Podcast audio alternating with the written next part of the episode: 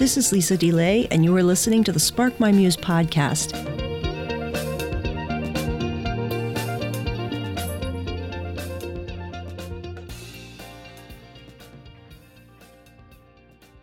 So I'll say welcome to everybody listening in to Spark My Muse. Today, my guest is Robert Monson, who was a guest before, and we talked about grief and community in a really profound episode that has gotten a lot of traction.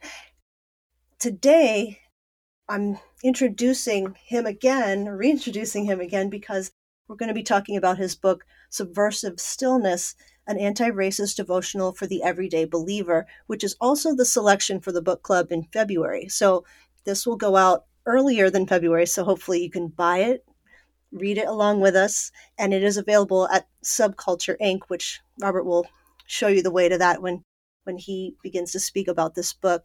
But thank you for creating this book, and maybe you can lead us into what subculture is about and sort of the layout of this book. There's four parts, and and maybe how you got to put it together. Yeah. Um, so just a bit about subculture first.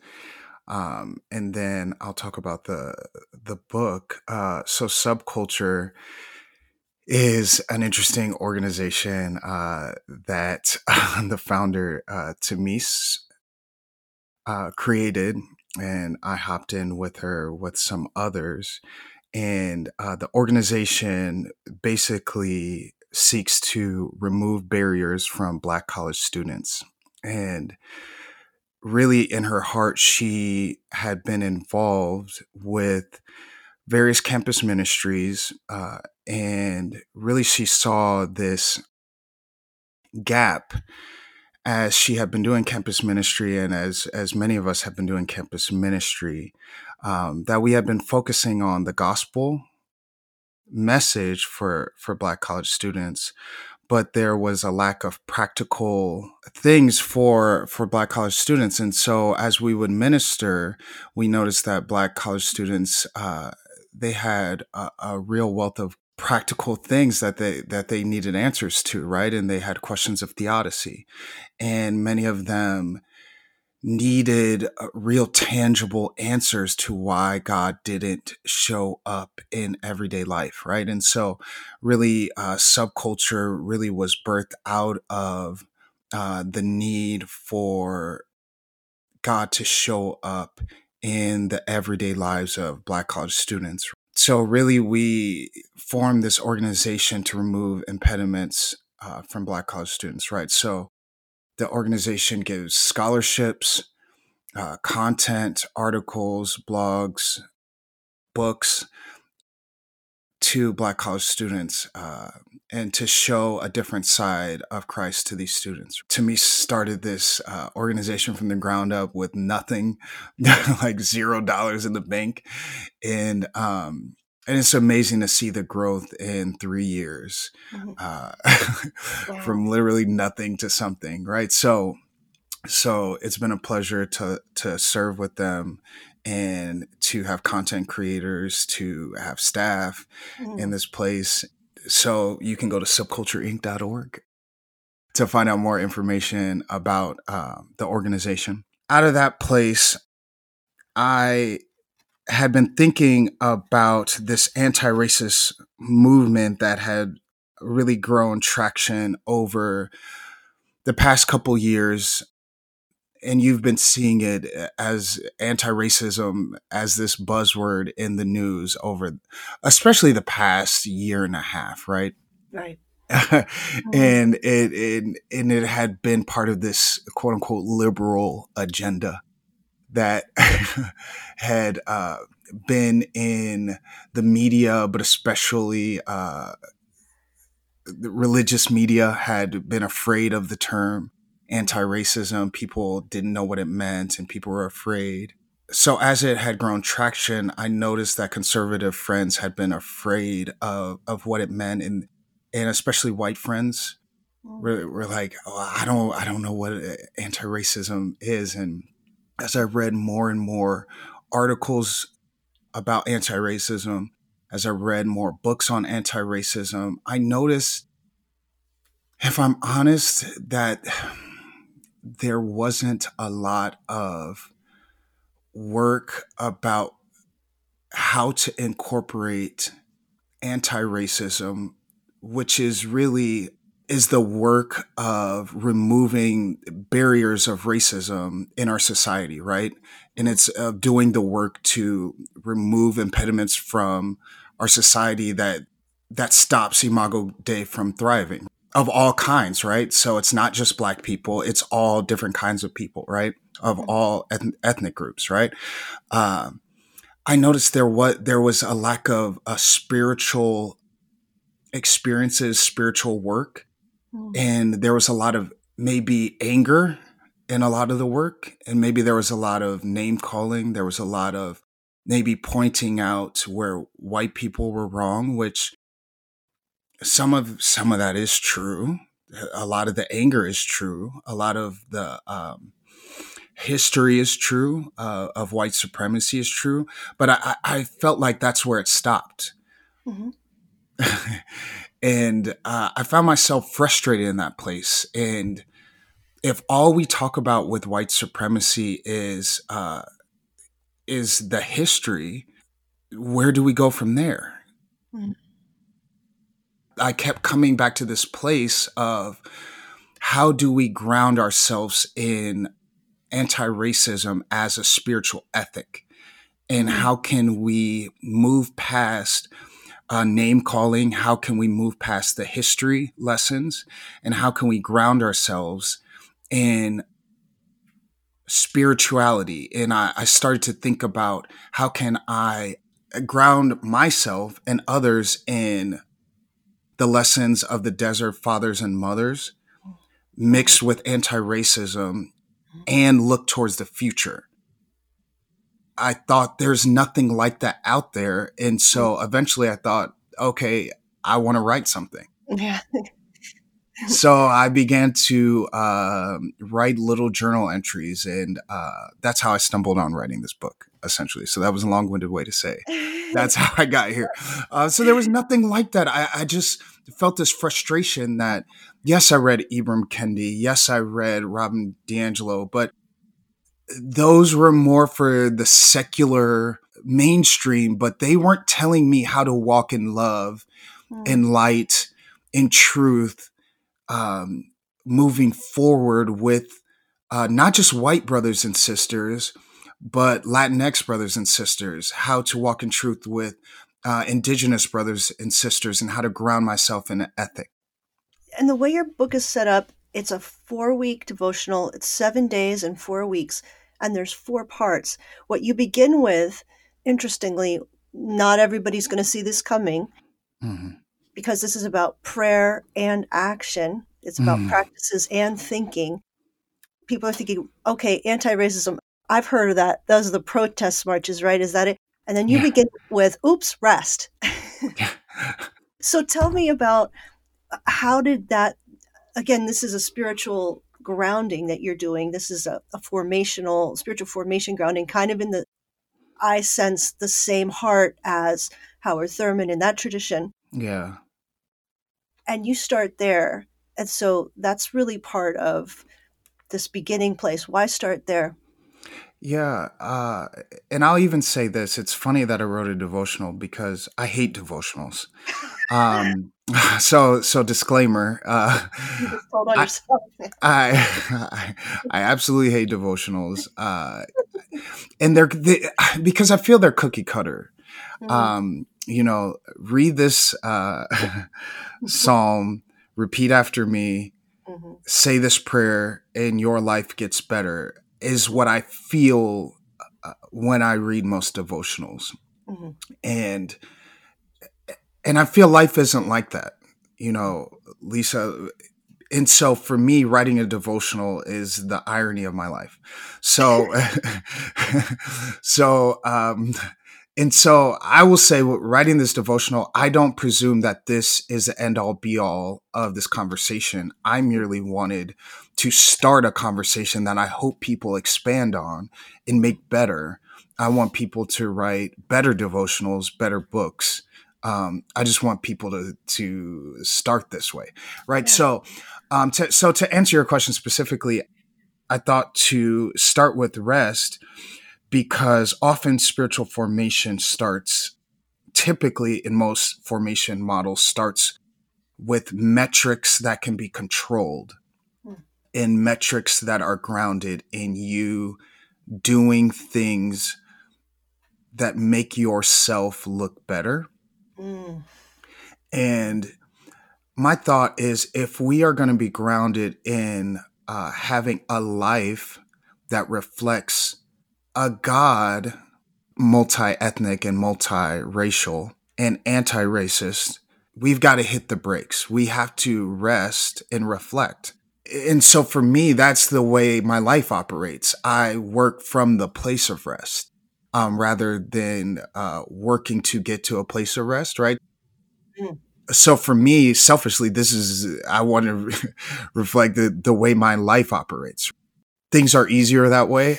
um, uh, and and also when I was writing this, it was during a time of turmoil in the nation, mm-hmm. and I felt that the nation needed a rest, right? And if I'm honest, I wanted to turn the lights out in the whole nation, you know, and and so so anyway, so thinking uh, if we're going to have a rhythm of of working through these these issues month after month after month, hey, why don't you have a week or a month every year where you have this rhythm of rest? Mm. Right. And so you work through these quotes where you work through this dialogue of rest, right? And and so so yeah, so that's why I started with rest. I set up where you could do it as a week mm-hmm. of rest, or if you want to expand it out and you want to take a whole month of it, sure, go ahead and use those same prompts and do it for a whole month. But at least take a week and rest and reflect. The way that the devotional set up for someone who hasn't seen it is usually there's a a quote at the top or a verse, and then a short meditation, and then a call to action. And that's really where the rubber meets the road, where you do something in your life. You're not just thinking about it, but you're doing something in your life that works to change you. And you say in the beginning that this is really a, a not a white centered book, as most people in at least in the United States are used to reading. And were you expecting that most of your audience be a general population audience or a black audience or a white audience? What did you expect when people buy this book? Who did you expect would read it? I really my my hope and my desire was that all different ethnicities, um, age ranges, and genders would read uh, this book. Um, that really was in my heart, and as I wrote. And that's why I picked from so many different um, people as I, I picked quotes too. Yeah. And I really wanted people's minds to be uh, kind of flipped around. Um, even by what you thought of the word devotional, you're not going to find tons of scripture in here um, because I wanted, I want you to find the beauty of God in the quote unquote secular realm, mm-hmm. because that's where I find God. I want you to find it in lyrics to songs. I want you to find it in um, Supreme Court justices. I want you to find it in um, a Tupac song. I want you to find it in indigenous thinkers. Uh, and so yeah, I was really hoping um, that anyone could pick this up and you would see the beauty in these words. Yeah, well, that is a great segue into maybe when if you could read page 14 because you are grounding the framework for this entire effort i it seems in the imago dei which is god's image in us and god's image in us when, when we meet someone else, whether they look like us or they're from where we're from, the image of God is in them. And these false images of God crop up. Um, you know, missionaries took certain image of images of God to f- places overseas Mm. and then made the people over there worship the God that they brought to them instead Yeah. of the God that was already there in them Yeah. and could be reflected through their culture and their ways uh, that would be redeemed through Jesus. But when we go back to the Imago Dei, it cuts through culture, it cuts through, you know, it goes back to the source. And that's what's very beautiful about, you know, recognizing who we are uh, and then throwing out the false idols, the false gods that we've erected, whether they've been forced on us or whether we've co opted with them. Yeah. um, it was starting over. And if you would read that portion, that is a, a beautiful way to kind of be introduced into your book, but also into a way of thinking about the the lifestyle of anti-racism, not a, not a trend or not something that we'll get over, but that this this lifestyle is how we behave in the world because we are gods and because God became incarnated in a brown body and a Mm. poor brown body and and was crucified for us Mm. and that's the way God works because that's God's project so that would be really a wonderful treat for us if you would be able to do that Yeah, for sure. So it says Imago Dei forms the framework for anti racism work. It is hard to start at any other place when thinking about combating the insidious nature of what has ravaged not only America, but the entire globe. If one starts at the historical point to combat racism, it is easy to run into a dead end because, in different ways, humankind has seemingly always sought to dominate one another. Where do you draw the line on condemning one culture as opposed to another? Do you start at the sentimental level to fuel anti racism work? No. Eventually, emotions run out and numbness begins to take over. Thinking deeper, what is considered racism can be considered subjective depending on whose vantage point one is looking from. Looking through the eyes of the privileged and the dominant, it is easy to dismiss many things as simply coincidence, not racist. This is juxtaposed with the marginalized and the disadvantaged. They probably see many things through the lens of racism. It is probably very easy for them to see where racism has marred their chances in life, freedom, and dreams. Who do you believe? The answer tenderly should be neither. Both perspectives have weight, but leave it open to power and influence to be the tiebreaker. The rooting of anti racism beckons from the garden. Imago Dei calls us home with God. Looking at society, history, government, and structures of power through this lens begins to lay aside many areas of ambiguity. Let us not think then that there is necessarily a middle ground or a agree to disagree when it comes to the work of dismantling areas of racism and wickedness. For example, when we know that people are created in the image of God, the holy God, how shall we look upon the brutalizing of the Native American people that has taken place from the genesis of this country? How shall we look at the many fleeing for their lives in Sudan? How shall we look at the horrors of the Holocaust? There is no middle ground. And I want to read this James Cone quote. It says, A person without a past is a person without an identity. And the absence of an identity is very serious because without self knowledge, others can make you become what they desire. To be nothing means that you have done nothing in history worthwhile. James Cone, My Soul Looks Back. Imago Dei does beckon us home. It beckons us to listen, to respect, especially in the marginalized in society. Often, their stories are left untold or even worse, obscured. Their stories are usually reframed in a light that makes the dominant culture feel less guilty. You can take a look at the history of the film industry in America to see the reframing of slavery and life in the South, to see that the narrative that was told, even up until recently, was that life was mostly good. Imago Dei makes us quick to listen and slow to speak.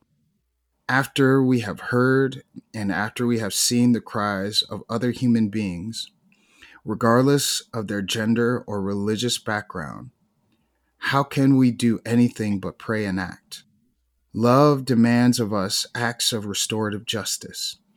Let us not think that these acts must come in, in grandiose gestures, although, Lord willing, they might.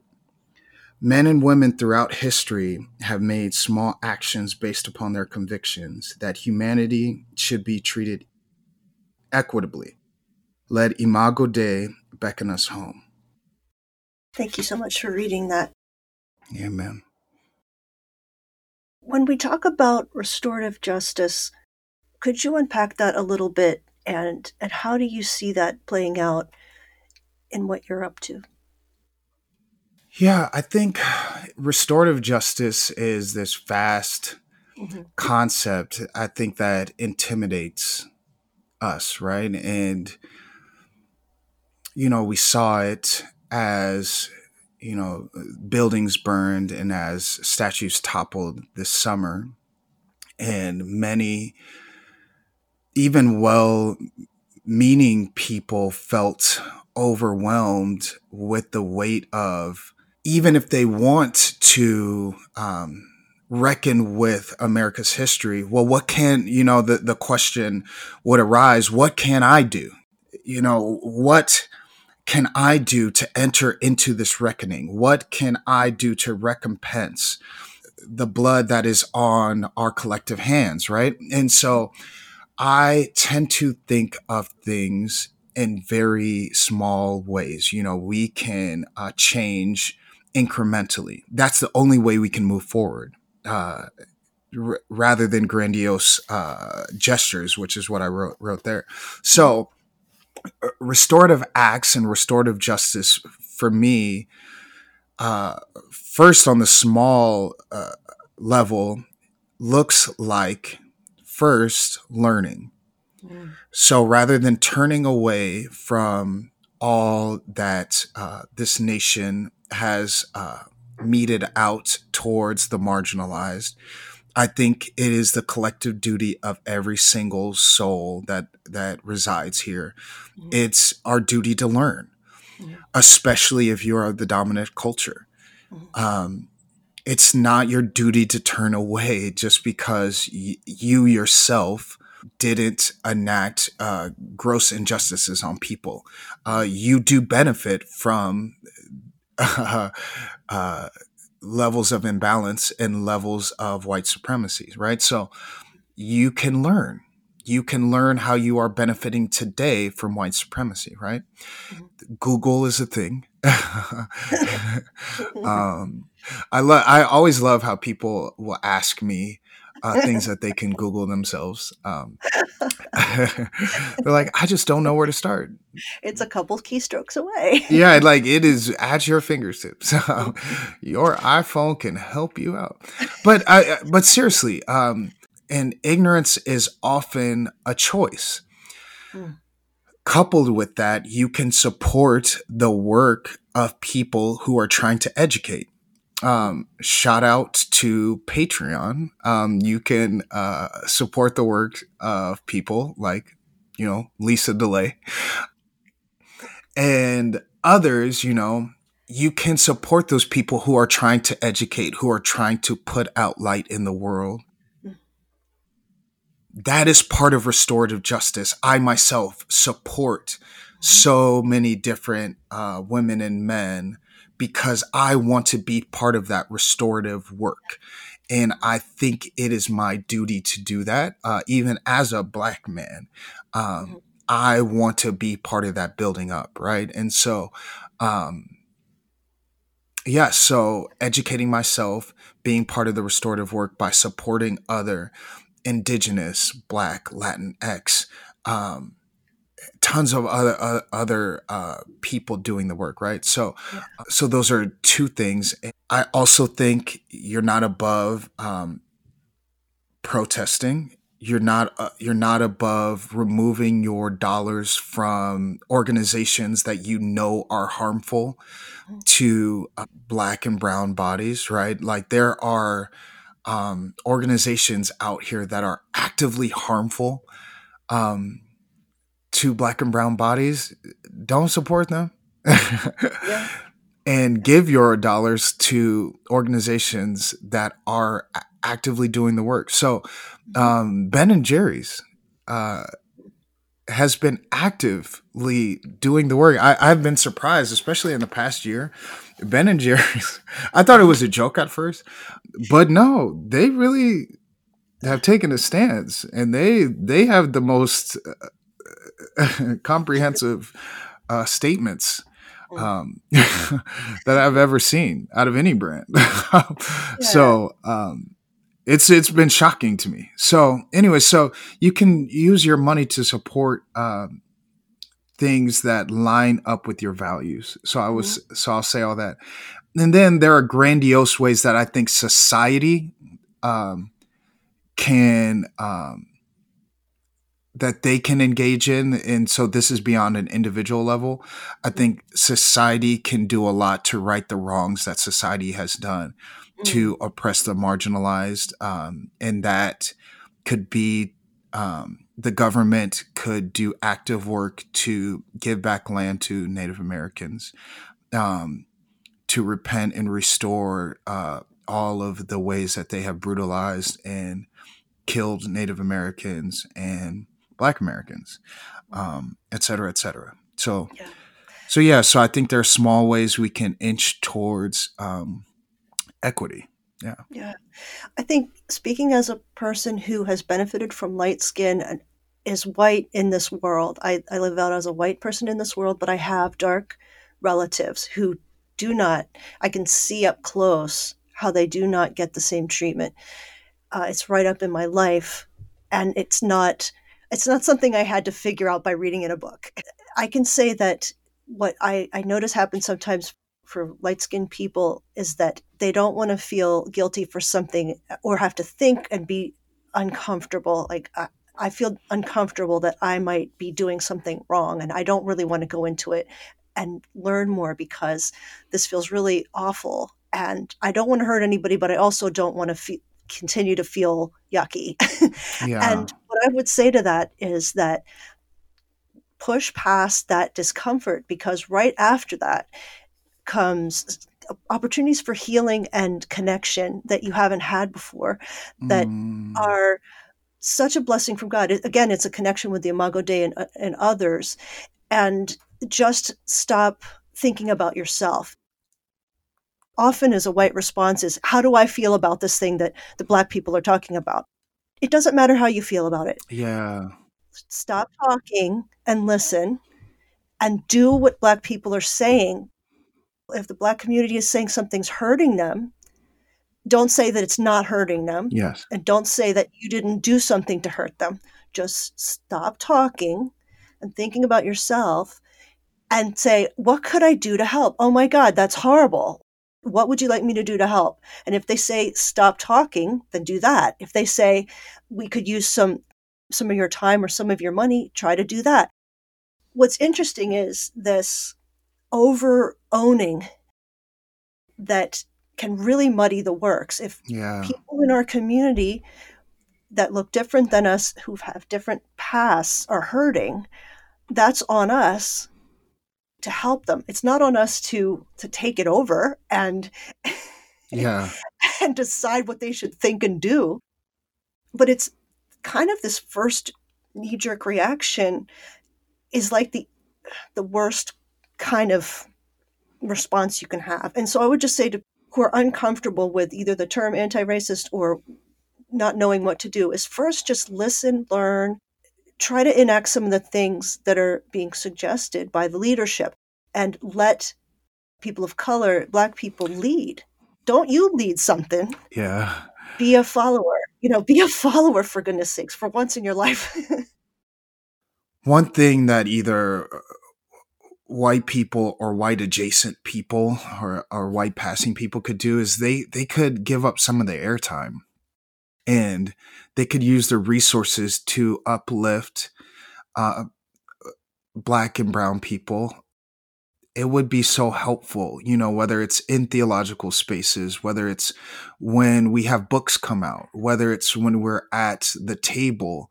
Could you give up some of your airtime so that we could speak, you know, so that, you know, that our, um, our needs can have center stage so that our books can have center stage. Um, typically when we write a book, do you know our, our books have to be so phenomenal and have so much uh, momentum that they have to blow mediocre books aside. I mean, uh, um, just to get on par with uh, like a low level book from, uh, if I'm honest, a, a, a white man. So amplify our voices. So if you you see we write a resource, amplify that, retweet that if you see we have a podcast, retweet that. If we're in spaces with you when we're in conversation, amplify our voices. You know, um, it shouldn't be that we should have to fight for ourselves um, all of the time. You know, I, am in seminary, and I, it's just funny. You know, the the things that we have to fight for um, in these spaces. What'd you say? Give me an example. Um, uh, I've got start, right? I've got hundreds. Um, so uh, we were talking about. Um, I've got two examples. We were talking about the, the needs within this nation recently. Um, and so there was an hour long conversation in seminary, and, and people were saying what we need. And so there was endless talk about orthodoxy and the the conversation essentially was white orthodoxy, hmm. uh, and they and they didn't know it was white orthodoxy. Um, it was normal. yeah, normal, normal, quote unquote. Yeah. And uh, I found myself frustrated with the conversation because they didn't know that the argument you guys are having is white orthodoxy, and mm. as the only black person sitting in this class. Mm can I have a timeout? None of this is relevant to my people. and I know if I bring that up, it's going to be the game changer on this whole conversation, and I'll feel aggressive. Um, mm. you know, so so being in that conversation and and having to walk on eggshells in that, mm. in the midst of, of that, you know, and also seeing um, you know books come out and uh, and seeing my uh, a black woman have a book come out and then not doing as well in in reading it knowing it was awesome but seeing mm-hmm. a mediocre book come out by a white man mm-hmm. and it I read that book and it was not awesome right, right. And it did amazing. I mean, it did swimmingly. And knowing how hard she had to work to get the word out. And it just hurt me to see, like, what if that man gave up some of his airtime to amplify the sister? You know, or so together forward they could both you know ride that wave you know and and so it's not either or and it's not saying that the that this brother in christ you know, should have not done well. It's like, could he have uplifted this this sister so they both could have ridden, you know? So take somebody with you when you're doing well. Yes. And, and it's here's the thing too is that if you are you should be reading and learning from people who aren't like you. Yes. Uh, if you're if you're white, do do that. Yes, of course, because that's even a problem. But then when you do, pass along the idea as not your idea yes. and recommend the book because I see a lot of people scamming ideas and, and just repeating them, but not actually giving credit and saying, oh my gosh, I learned this from this wonderful uh, book, from this amazingly talented, smart black woman. Get this book now. Don't say the smart thing and look like you said it. You know, that take somebody with you. And that is, I think, exactly like that is the Christian thing to do, period. Yes. And and so when when I expect this in the secular world because it's dog eat dog world and king of the hill, but in Christian circles it should be absolutely eh, unimaginable that we wouldn't help each other out. Um, in in those cases especially if you have a really large platform it's kind of like your platform is enormous a lot of people could stand on that platform and you'll be just fine and exactly. you'll even look like a king or queen maker yes he's not going to hurt you mm. as we basically start to wind down i at the back of the devotional in a few different sections too you talk about listening to black women. I'm not a black woman. You're not a black woman. Mm. But why do you make such a case for this as we're mm. kind of bridging into this territory right now? And I want to say about what you were just saying. Yes. That is anti racism as an ethic. You know, so that you know, you said it's the Christian thing to do. Exactly. Like that is incorporating everything we we're just talking about and why I wrote the book. Like that is um, how you bridge all of this and having anti-racism as an ethic, right? Like mm. you, this isn't segmented from the rest of your life. Like, eh, like using everything that's within you, uh, reading uh, various authors of all different backgrounds is how you incorporate this as an ethic, right? So, but why black women read black women? I'm not a black woman. Is um, it's important to me because I've evolved in um, my thinking concerning uh, black women, and I used to be very misogynistic. Um, and as I've grown, I've kind of coined uh, this term, and I my apologies if it already was there and I don't I did not know it. and uh, I've turned I've termed this thing called uh, anti-misogynist, and um, but especially as it relates to Black women, I really think that Black women are at the bottom rung of American society. And as I've grown in my appreciation for them in my community, I really see how they are uniquely situated in especially American society and in church communities to um, see a lot of things, to um, see where people are coming from. They take a lot of abuse uh, inside and outside of the church walls. They uh, are able to effectively communicate um, both inside and outside of the church. They are highly educated. They are highly um, able to endure. And I just really have grown in my appreciation of them and, uh, and who they are, right? And and I see the Imago Dei in them, and I feel like often there is this intense hatred of who they are in their very being, in mm-hmm. who they are. Their bodies uh, garner such hatred from all different people groups, all different genders.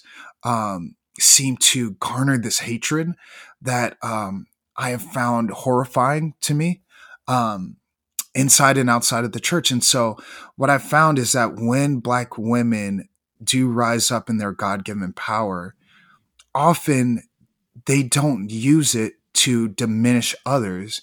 They really do use it uh, for the betterment of all. Mm-hmm. And so it's not about a black supremacy thing. I found often they want to use it to help others.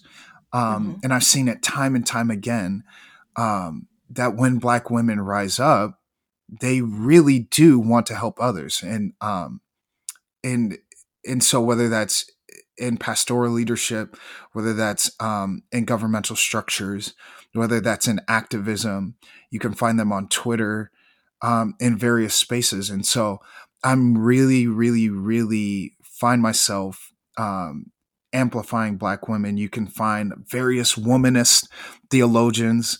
Um, I've been benefit I've been benefited richly by womanist uh, theologians um, in the past couple years. Um, their whole uh, mo is uh, wanting the best and the thriving of imago dei so i've really uh, incorporated a lot of womanist uh, thinking into my own ethic right so yeah, yeah. i love it yeah and i think that it, it is true that when you look at just statistically who has it the worst you can be the best educated and receive the lowest pay across the board as a, a woman of color or a black woman. Mm. In, in, contrast, as a white man, you can fail upward. Yes. it's, it's just, it's unbelievable. But this is the kind of thing where I've noticed too the level of empathy from black women in academia or, or in leadership or, you know, just in the trenches working is often, very, very often, a rich empathy because they know they've been on the bottom and they've struggled and struggled and struggled to get where they are. Yes. They get this deeper empathy. And it's not like, I can't wait to smash somebody and be at the top. No, oh, yes. it's like, hey, I know this hurts when you're at the bottom and I want us all to rise. Yes. That's the normal interactions I've had with Black women leaders, scholars. Yes. And unfortunately, they are the same people who will get targeted and vilified as the angry Black woman. And, and I'm thinking, wouldn't you be angry a little bit if you got constantly stepped on, disregarded, hated for your own body and, and your own being? I'm surprised that we don't have mass murderers that are exactly. on the, constantly gunning people down. You don't see black women with machine guns like you see white men gunning people down. Exactly. But that would be what you would expect because they, this has been the history for hundreds of years. But yeah. instead, you see the opposite. Exactly. We do have so much to learn yeah. about the Imago Dei, but I have also, just like you, you're saying, I have been so enriched by womanist theology that's come out, as well as just hearing from Black women on all sorts of things, from not just theology, not just things that uh, relate to the Black community, but on parenting, on finances. Yes. And it's not like there's just one kind of wisdom yes. that black people have. Like, oh, I can only talk to a black person, about black things. Yes. black people are actually just black people. Come on, Sister Lisa, let's go. the more people I meet that are of varied backgrounds, you know, the richer our lives get. But I think that sometimes we don't feel like we're in a situation or a community that is diverse enough. And that's where it's nice to have things like bookstores, books, the internet to purposefully connect. Yeah. I don't know if you have any reply to that or any yeah. way you want, want to wind this up, but you get the last word. Yeah, I uh, yeah, I think that perfectly uh, gives me the segue to say that I hope that people take that away from my project that uh, I really think that even if you're a white person and you read this, that it will not be what you expect. That I don't believe you'll come away thinking, oh my gosh, I'll be afraid to be white.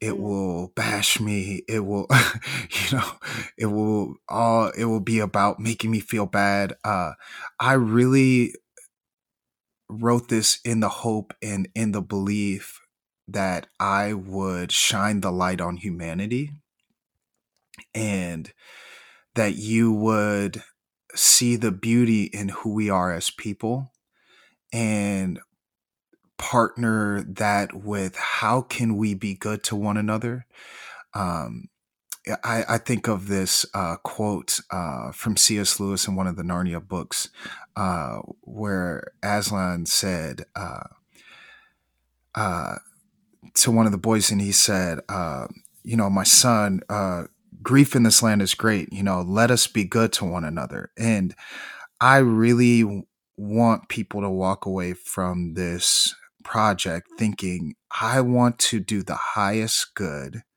and think the highest good of fellow human beings. and it's not about only seeing the black and white binary. Mm-hmm. I want people to see all the various hues, all the various shades that are out there. I want you to see more color when you walk away from this. I want you to see it's not even just Latinx. I don't want you to even see that. I want you to see no, there are all these countries in South America. Mm-hmm. I want you to see the, I want I want your view to be expanded in beautiful ways. I want you to see your own uh, white culture in beautiful ways. And uh and so yeah, I want this to be the start of a conversation that uh hopefully you'll be able to take into your your family and that you'll see America, uh, both the horrible parts and the beautiful parts, mm. and the other nations of the world. So, amen and amen. Yeah. The book is called Subversive Stillness An Anti Racist Devotional for the Everyday Believer by Robert Monson, and you get it at subcultureinc.org. We're going to read it for February, and we'll talk about it online, and then we'll meet the first Wednesday of March, where Robert's going to join us live. You can ask questions, we can read the parts of the book together. I think it'll be a really nice time to live interact with each other and connect. Hopefully, a whole bunch of us and a whole bunch of different kinds of us. And uh, it's just a joy to know you and to be able to interact about things that are hard, important, and ultimately bring about the blessed community and what God is up to in the world and, and within us as the Imago Dei. Thank you so much, Robert. Amen.